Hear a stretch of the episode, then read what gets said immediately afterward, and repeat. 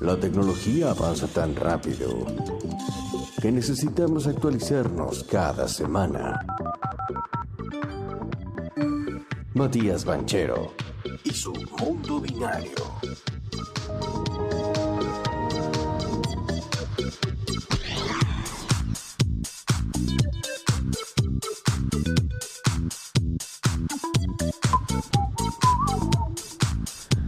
Para, pa, pa, pa, para.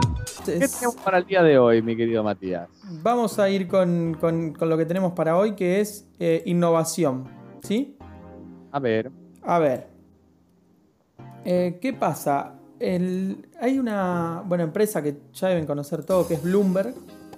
Sí, que todos los años elabora un, un ranking mundial de innovación. Sí, y lo que plantea es cuáles son los países, digamos, que tienen más o sea, son más innovadores, si se quiere.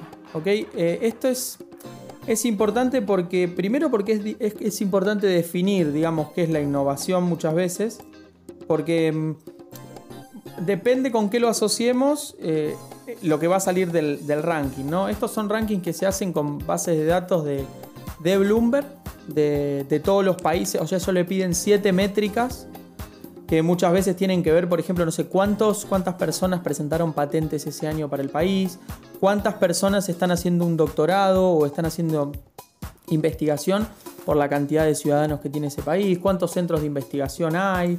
Es un ranking bastante complejo y elaborado, pero es interesante porque no- nos marca año a año em, cuáles son los países que están en, lo más alto, digamos, de, de la innovación. ¿Sí? El, ranking este que, elabora Bloomberg, que lo publica generalmente entre enero y marzo, va a ser como disparador, digamos, para, ir a- para hablar después de algunos temas de innovación que a mí me gustaría ir abordando y, que esta semana tuve la oportunidad, digamos, de charlar con diferentes, diferentes personas y responsables de innovación, tanto de gobiernos nacionales como de municipios o ayuntamientos. Sí, me gustaría trasladarles un poco lo que fui mirando, pero me gustaría primero saber qué país creen ustedes que, o qué países creen ustedes que lideran los índices de innovación mundial. Empieza H. China, ¿Arbaglia? Eh, Corea del Uy, Sur. uy, uy. Alemania. Rusia. No, no, ya está, era uno Ah, cada uno. Era uno- Pará, no, uno que- va, no sé, como quieran, si quieren tir- seguir tirando, tire y pegue. No, no, juguemos con Es que sabía que era China y Rusia para mí. A ver. Bien, el, pa- el país que salió como número uno innovador del mundo este año fue Corea del Sur. Mira. Toma. Dijiste vos que había, dijiste Cara. que. Che, se perdió la cámara de Matías, ¿qué hiciste? Corea, ¿Cambié la cámara? Se apagó la cámara tuya. Veo una ¿Qué M- haciendo, no? MB de muy bien. Muy O de bien. Matías Banchero, pero no. Ah, ahora no te veo sí. ¿Ahora sí? Eh, hay que esperar un poquito para ahí. Este, mirá vos, ¿dijiste Corea del Sur o del Norte vos? Corea del Sur. Corea No del. Sur. No, no se te ve, ¿eh? Corea. Qué raro. Bueno, nada, lo, lo hacemos sin cámara. Sí, no hay problema, yo lo, lo grabo. Este, Corea Bien. del Sur, el país que salió número uno. Número dos, em, salió Singapur. ¿Sí? Y, ter- Claro, sí. y tercero, Suiza. Fíjate, Alemania, que decía vos, Marco, está entre los 10, está cuarto. Después tenés países como Dinamarca. Son muchos países, 7 del top 10 son europeos. Si tenés Dinamarca, Y- tenés Holanda. Repitamos, repitamos cómo se mide eso, entonces. ¿Y Rusia no apareció? No, chicos, sí, todo el año traste. Este- Claro, todo bien. Ya, boludo, ¿qué- ¿cuál es la innovación de Rusia? Y no que no tiene- innovan ni en la ley. Perdón, y le pero no- siguen no pegando a los homosexuales. ¿Qué sé yo? En la Claro, tecnología, boludo. sí, boludo. En la tecnología Ahí siempre va. están ahí en la disputa y lo digo un día como hoy porque también se está diciendo que ellos llegaron primero a la luna, ¿viste? Con algunos proyectos y demás. bueno, Eh, bueno, en un paso puede Hace haber 50, pasado. bueno, 80 sucedido. años. Y la Sputnik B, Bueno, ahora, ahora les cuento, porque eso, eso, eso es interesante. Siete de los 10 países son europeos. ¿Qué es lo que más mide, lo que más pesa dentro de las métricas? Muchas veces pesa mucho cuánta gente está haciendo, por ejemplo, trabajos de doctorado o está haciendo papers de investigación en universidades. Eh, es por esto que como Europa occidental, digamos, es como el centro mundial de, de todo lo que tiene que ver con patentes, con, con desarrollos de, de- de papers doctorales y demás, siempre suele terminar en la, digamos, como punta de lanza. Lo interesante de esto es que China sigue subiendo. eh, en el ranking se posiciona entre los 15 países, entre los 20 países, ya está 16 del mundo. Y es interesante porque desde el 2011 es la primera vez que Estados Unidos sale del ranking de los 10 primeros países del mundo en innovación. Eh, quedó... ¿Esto mismo del año pasado o de, o de, de qué año? Del año pasado. Es interesante eso porque también es cómo se adapta, mide un poco cómo se adaptaron los países, lo decía el reporte de Bloomberg también, cómo los países, primero ellos tuvieron que adaptar las métricas y segundo cómo los países, o sea, nos dice muy bien cómo los países se adaptaron a la lucha contra el COVID. Corea del Sur, por ah. ejemplo, que lo manejó muy bien, hizo mucho testeo. Eh, hay un caso interesante de Corea, ellos ya tenían la experiencia con la gripe aviar y readaptaron la cadena de suministro de proveedores y empresas para, que vos, por ejemplo, tenías el tejido productivo de pymes que producía material que tenía que ver con, con tests, digamos, para, para todo lo que es la industria de bioquímica y farmacia. Y lo que hicieron lo tenían preparado, digamos, por si pandemia, reducían la producción, por ejemplo, un 70% y el 30% restante, estas mismas pymes, empresas se adaptaban a hacer test rápidamente. Entonces ellos en uno o dos meses adaptaron toda la producción para poder hacer testeos masivos, que era lo que siempre se discute en todas partes del mundo. Eh, ¿Cómo hago yo para hacer testeos masivos? Bueno, Corea lo hizo de esa manera, por ejemplo, Corea del Sur. Esto le valió una, de las pesos que tuvo para que le valga el primer puesto. Porque vos al callado Corea del Sur, porque no es un, país que está en el, en el radar. Siempre está el gordito de Norcorea, China, Estados Unidos, Alemania, qué sé yo. Pero Corea del Sur no es. Y Singapur sí he escuchado que es uno de los países, digamos. Corea del Sur tiene, tiene empresas importantes. Tiene, por ejemplo, Samsung. Es una de las pocas empresas a nivel mundial que tiene eh, producción de los microchips que hablábamos el otro día, los ARM, producción propia de chips de última generación. O sea, están muy, muy punteros en, todos eso, en todas esas cuestiones. Ahora, es interesante también ver la relación que hay entre país más innovador del mundo y porcentaje del PBI que se invierte eh, por parte del país en investigación y desarrollo, en universidades, en doctorados, en patentes, en laboratorios y demás. El ranking lo lidera Israel a nivel mundial. pero Corea, claro, Israel lo lidera a nivel mundial, pero el país que mm, los dos países que le siguen son Corea del Sur y Suiza, que están en el, en el top 3 y eh, después está Suecia, Japón, eh, Alemania y Dinamarca. Estamos hablando. sí. Destina mucho todo lo que es militar. E Israel invierte mucho en todo lo que es, sí, eh, investigación y desarrollo militar. Pero no tiene tantos centros tecnológicos o de, o de investigación y de patentes como por ahí otros países. Hacen más transferencia de tecnología. Israel por ahí desarrolla y hace transferencia de tecnología. Es un tema que podemos hablar después, pero, pero bueno, es, lo importante acá es que los países más innovadores del mundo invierten entre un 3 y un 5 casi por ciento, 4,95 del PBI en investigación y desarrollo, que es un montón, es un montón, un montón de dinero.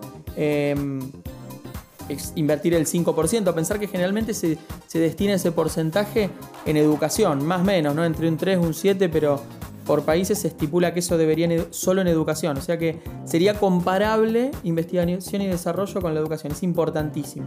Entonces Corea del Sur como número uno del mundo. Vamos a mirarnos algunos, algunos casos, por ejemplo, el de Rusia que decía H, queda puesto 24 Rusia a nivel mundial este año. Argentina 24. ¿Eh? Argentina, bueno, vamos a ver los países de Latinoamérica si quieren. Los países de Latinoamérica Principalmente voy a nombrar cuatro.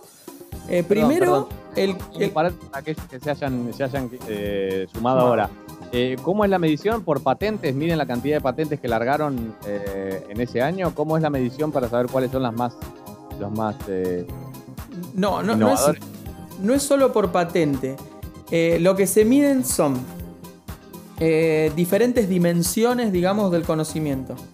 ¿Sí? Entre esto está por ejemplo, están, hay, las, hay siete principales y dentro de esas siete tenés miles de métricas que se calculan con, con, a través del terminal Bloomberg, que es un terminal digamos, que recopila los datos de los países a nivel mundial, tanto de sector público como privado, y a partir de ahí elaboran los rankings. Pero para hacerlo, digamos, estructurarlo fácil sería em, por RD, o sea, investigación y desarrollo. Esto sí es patentes, es eh, investigación en, en, laboratorio y demás. ¿Sí?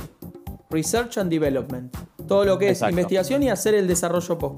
Después, todo lo que es em, lleva- llevarlo al, al- al sector público, llevarlo a ser empresa, o sea, todo lo que es manufactura de productos innovadores. Y esto lo miden, lo comparan entre las empresas que ellos toman como ejemplo, que están cotizando en bolsa, y la capitalización de mercado que tienen esas empresas. eh, a lo largo del año, cómo evolucionaron. Entonces dice, ah, estas empresas invirtieron en I+D y mirá los resultados que tuvieron en venta o en Pero producto o en servicio. datos, Por ejemplo, imagino un Namibia. ¿Tiene esos datos? ¿Cuenta Bueno, los países datos? que no proveen esas siete métricas no, lo me- no los meten, pero sí, Bloomberg tiene datos de todos los países del mundo, prácticamente de todos los países, 200 países del mundo. A, esto no, a esto no le escapa a nadie porque después todos estos números, pensá que después también los toma, por ejemplo, no sé, el Fondo Monetario si tiene que dar un préstamo, los organismos multilaterales si tienen que dar ayudas, eh, los países también cuando tienen que dar ayudas o, o establecer convenios bilaterales. Toda esa información va a través de estos terminales de Bloomberg, que es el que maneja prácticamente la, la mayor nivel de capilaridad y granularidad de datos a nivel mundial del sistema financiero. Vamos Eh, a lo opuesto. Latinoamérica. Vamos a Latinoamérica. Entonces, bueno, otras áreas eran. Bueno, después lo vemos, pero hay siete áreas del conocimiento, siete métricas. Latinoamérica. Tenemos el que mejor lo ha hecho el año pasado, digamos, desde el punto de vista de- del índice, es Brasil. ¿Sí? Con 57 puntos. Está en puesto 46. El que lo Una está cepa. haciendo. A la bosta. Con la cepa de Manaus y todo. Brasil.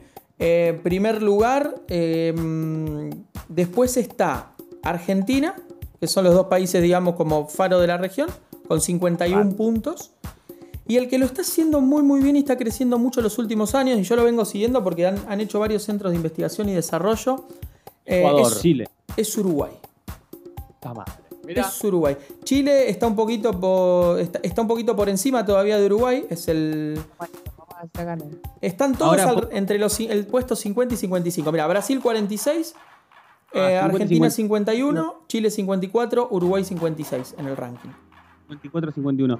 Eh, y, y tienen puntos, ¿no? Para estar en el ranking. Claro, en función de esas 7, ¿Cuántos puntos tiene Brasil y cuántos puntos tiene Corea, que habíamos dicho recién? mira, Brasil tiene 57 puntos y Corea tiene 90. Claro, es como casi el doble. Claro, no, es mitad de, es mitad de tabla. Pensá que Brasil, el- Latinoamérica está en mitad de tabla. Ok, Después- ok, ok, vale. Después, los Lo- primeros puestos hay muy poquita diferencia. O sea, Corea sí tiene algo de diferencia, tiene 90 sobre 100. Suiza tiene 87, igual que Singapur 87. Y después todo, Alemania tiene 86, Finlandia 84, o sea, están ahí. Israel España- 85. por ahí, España, ¿dónde estamos? ¿Cómo? En España, que es donde estamos. Sí, en ¿En qué- España estamos, mira, acá lo tengo, está entre los primeros 22 del mundo. Muy bien. Toma España. Este año, para, no, este, miento, miento. España quedó 31 este año. Igual-. 3, puntos. 31. 31. De europeos, los mejores, digamos, bueno, los que les decía, los países más pequeñitos. Corea, Singapur, Suiza. Este, después tenés Alemania, Holanda, Austria, Japón, Bélgica, Noruega. Esto es importante, la investigación y desarrollo, porque se, hay diferentes estudios, todavía no hay, no hay algo formal, una- o sea, no se establece todavía una- un vínculo directo, pero lo que plantean los, los investigadores del tema de, de la innovación es que dicen que a largo plazo, si vos sostenés eh, tu, tu porcentaje de, digamos, del PBI en innovación, en I+D, a lo largo del tiempo, los resultados se ven directa, va- van, impactan directamente en el PBI. Porque vos vas, eh, en el largo plazo, vas a tener más posibilidades de sacar una empresa del estilo de, de Amazon o de Samsung o de, o de lo que se te ocurra, porque invertís fuertemente en I+D. De hecho, en el área de patentes, eh, China es el país del mundo que más patentes presentó, viene creciendo muchísimo, porque están haciendo una fuertísima eh, inversión en I+D para ir a lo que se llama la economía del conocimiento, ¿no? Migrar de la economía de la producción, digamos, de ser como un una gran fábrica del mundo donde toman patentes y replican, pasar a ser una, una economía del conocimiento donde vos tenés un tejido productivo con muchas más empresas pequeñitas que están innovando todo el tiempo, que son más flexibles, más ágiles y te permiten moverte más rápido. Como cuando le decían los, los tigres asiáticos allá por los 90 a los, a los países de Asia que, que crecían muy rápido y se movían de manera muy ágil, ¿no? ¿Vos viste ayer lo de lo de eh, Jeff Bezos? Bueno, si quieren nos metemos, eso era la primera parte de la columna, ahora si quieren nos metemos en eso. Eh, ayer se cumplían... Metemos un tema, metemos un tema, metemos un tema y después venimos con Dale, esto. dale, Ahora, metamos un temita. No. ¿Tirás un dato o lo guardas para después? No, ayer justo se cumplían eh, años de la, del- de la llegada del hombre a la luna, así que vamos a hablar de eso, vamos a hablar de besos y cómo ha llegado segundo al, al el viaje espacial, al turismo espacial. Zarpado. Metemos temita y ya venimos. Venga, va. Eh, aquí estamos. Hemos recibido buena noticia, mi querido Matías. Usted no puede ver porque la cámara está siendo utilizada. Ya llegará. Pero Sorpresa. hemos recibido la, la sorpresa y lo vamos a hacer en vivo, no ahora. Pero que la señorita Lintu de Tatetí Alfajores ha finalmente diseñado el alfajor KW Radio. ¡Vamos! Y eh, particular, es decir, KW Radio tiene su propio alfajor diseñado la creadores de los mejores alfajores que hay en la ciudad de Barcelona y prontamente en toda España. Y los vamos a estar probando en vivo luego de su Es columna. más, hubo gente que dijo corten a Matías Banchero. Sí, ya está, ¿no? ya está. Eh, vamos a, A la mierda con Y- Jeff Bezos. Yo creo que sí, que sería lo mejor, ¿eh? No, no, no. Bueno, vamos, vamos a lo nuestro. 20 de julio entonces. eh, tenemos el- la llegada del hombre a la luna. Digamos, se cumplían, digamos, aniversario ayer, ¿sí? Del amigo Aldrin y, y- y Armstrong y el otro. Claro, se, se cumplían años, digamos, de, de la llegada del hombre a la luna, tan discutido, tan debatido, esa famosa carrera espacial Sí, que. Eh, si había sido cine, si no había sido cine. Sí, y además, bueno, también esa competencia con la Unión Soviética, ¿no? De, de- de decir, ay, mira, yo. eh, mostrar la capacidad armamentística, ¿no? O balística, misilística en ese momento eh, a través de la carrera espacial. Eh, gracias a Dios, digamos, ya estamos, hemos superado esa etapa. Estamos con otras cosas, pero hemos superado. Pero acá la noticia es que ayer, justo haciéndole honor a, a este aniversario de la llegada del hombre a la luna eh, por parte de los Estados Unidos, el señor Jeff Bezos dijo que fue el mejor día de su vida porque pudo llegar, o sea, en realidad es un- no sé si por, porque lo, por lo que logró o por el negocio que se va a abrir detrás de todo esto, no, no, no me queda muy, muy claro. Jeff Bezos que se bajó como responsable máximo de Amazon no hace mucho, ahora hace unos meses, lo había anunciado el año pasado en una carta, ahora está en el comité ejecutivo y se está dedicando un poco más a todo esto, ¿no? A jugar con los chiches que van, que van desarrollando. Em, ayer el cohete, el New Shepard, que es un- el, el nombre, digamos, del, del cohete, voló a más de 100 kilómetros de altura de, sobre la superficie terrestre, alcanzando un nuevo hito, ¿no? Él lo que dice es que es el primero, Branson dice que él es el primero, acá hay una discusión... Y en cualquier momento cae Elon Musk con su cohete, Claro. porque ahí se están mirando. Y falta Bruce Wayne en cualquier momento. Sí, la, la discusión acá, para, digamos, ellos están discutiendo quién fue primero, o sea, obviamente que el primero fue Branson, ahora vamos a contar un poco de- del amigo Branson, eh, Richard Branson, que es un multimillonario, eh, De Ori- de- de- Virgin Galactic, eh, de Virgin, la, la compañía aérea, la verdad que es un tipo, es un innovador, un emprendedor, un tipo, la verdad, muy interesante el, el- el perfil de Richard Branson como, como investigador. Es muy amigo de, de Elon Musk, la semana pasada estuvieron comiendo juntos en la casa, hay una foto ahí de los dos. Em, y él, lo que decía Branson, que él voló, eh, si no me equivoco, lo voy a chequear acá, el 10 de... Sí, el día 10 de julio voló, hizo lo mismo que Besos, pero en su Virgin Galac- Galactic. Em, dice que él convirtió el sueño, su sueño de pequeño y el sueño que le había prometido, digamos, o, o- o hizo realidad el sueño que él tenía cuando era chico de poder volar al espacio, ¿no? Y lo va a hacer posible men- menos marketing tuvo, ¿no? Puede ser, porque yo no, no me, me estoy enterando ahora. Y generalmente lo que hace eh, eh, Bezos, lo que hace Elon Musk tiene más marketing que lo que puede hacer un Richard Branson, pero es interesante porque él lo hizo eh, y lo publicó a través de su cuenta de Twitter. Tiene como un. el, el de él es distinto, es como, una, como un avión. Eh, Va, como un avión, no, es, es un avión, digamos, bastante particular, pero un avión con las alas medio abiertas. Y bueno, eh, subió en esa nave, digamos, montado en una nave propulsora, llegó a 80, 85 kilómetros sobre la superficie terrestre. Y la discusión está acá, digo, hago tanto hincapié en esto, digamos, de, la, de la altitud, porque la discusión es eh, la famosa línea de Karman. Es una línea, ¿sí? Eh, eh, claro, la línea de Karman es la línea que separa, digamos, lo que sería la, la- la atmósfera, o sea, donde hay incumbencia de la Tierra, y, lo- y el espacio. Se calculó históricamente en lo. Karman lo calculó históricamente en los 100 y ahora hay muchas investigaciones y demás que dicen que son, son 80 kilómetros. Esto, tiene, Ah.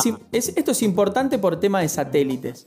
Vos al satélite lo tenés que poner a una determinada altura sobre la superficie, sobre la órbita, digamos, terrestre, para que orbite alrededor de la Tierra. No que lo atraiga la gravedad, sino que orbite. Y para que orbite son- tiene que estar por encima, digamos, de, de lo que es, digamos, la, la- la atracción de la gravedad. Si no, los satélites se caerían al- a la Tierra. Claro.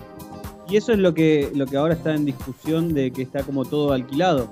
Ya casi como esa franja y que está llena de satélites, que hay capas. Sí, está capas. toda cubierta. Esa serie está toda cubierta con miles de satélites. Está, el, eh, está más que nada de lo más. Bueno, todo. Están tirando satélites para hacer lo que es el famoso Starlink, que va a brindar eh, 5G en teoría satelital, cubriendo el planeta de más de 3.000 o 4.000 eh, satélites. Una cosa por el estilo, un número, una barbaridad.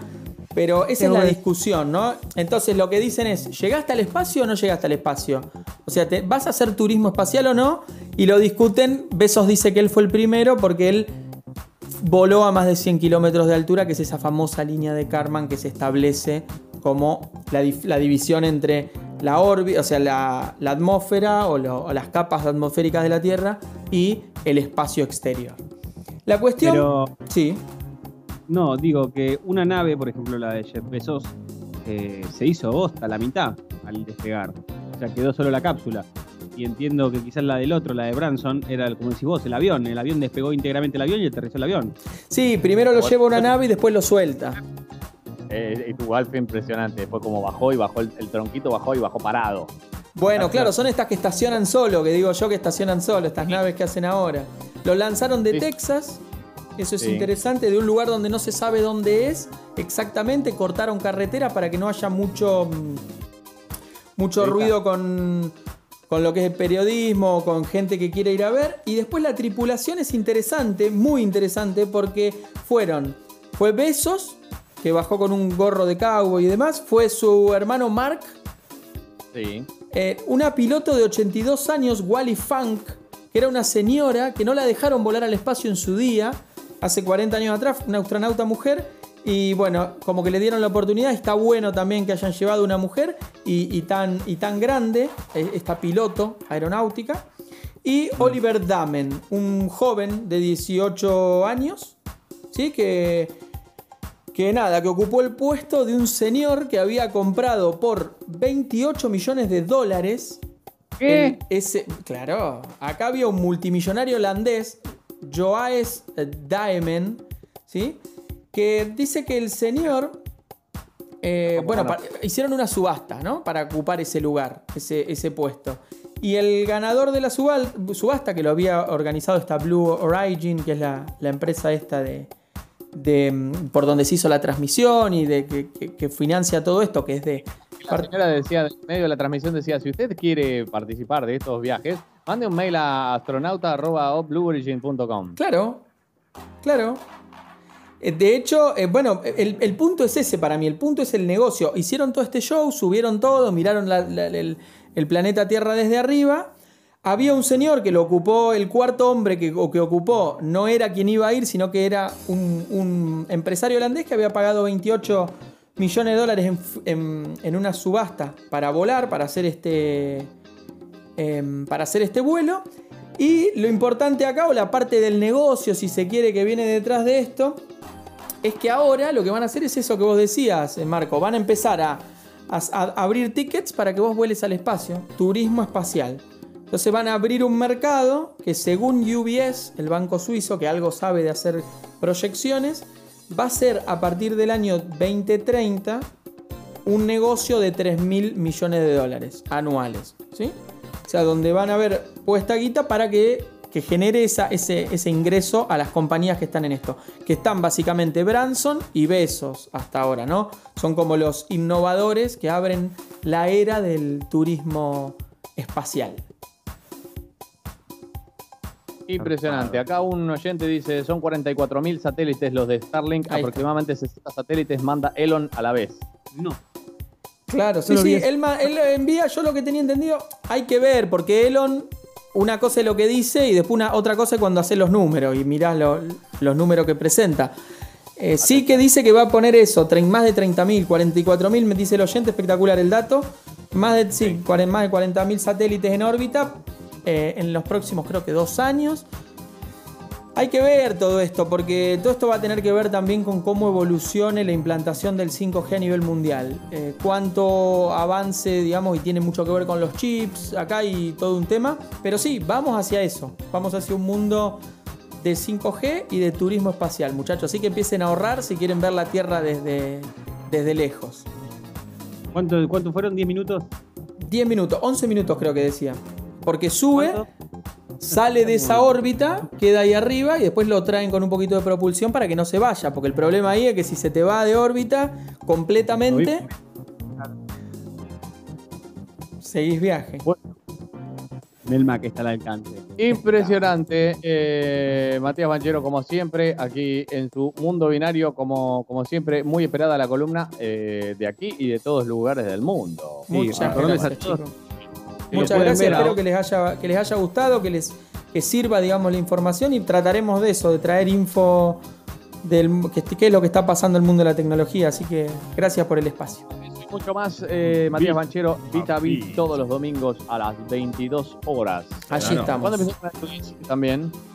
Y vamos a ¿Empezar con el arrancar en breve con el Twitch. Estoy ahí en la configuración, dándole la batalla para, para poder empezar a poner cositas lindas ahí en el Twitch.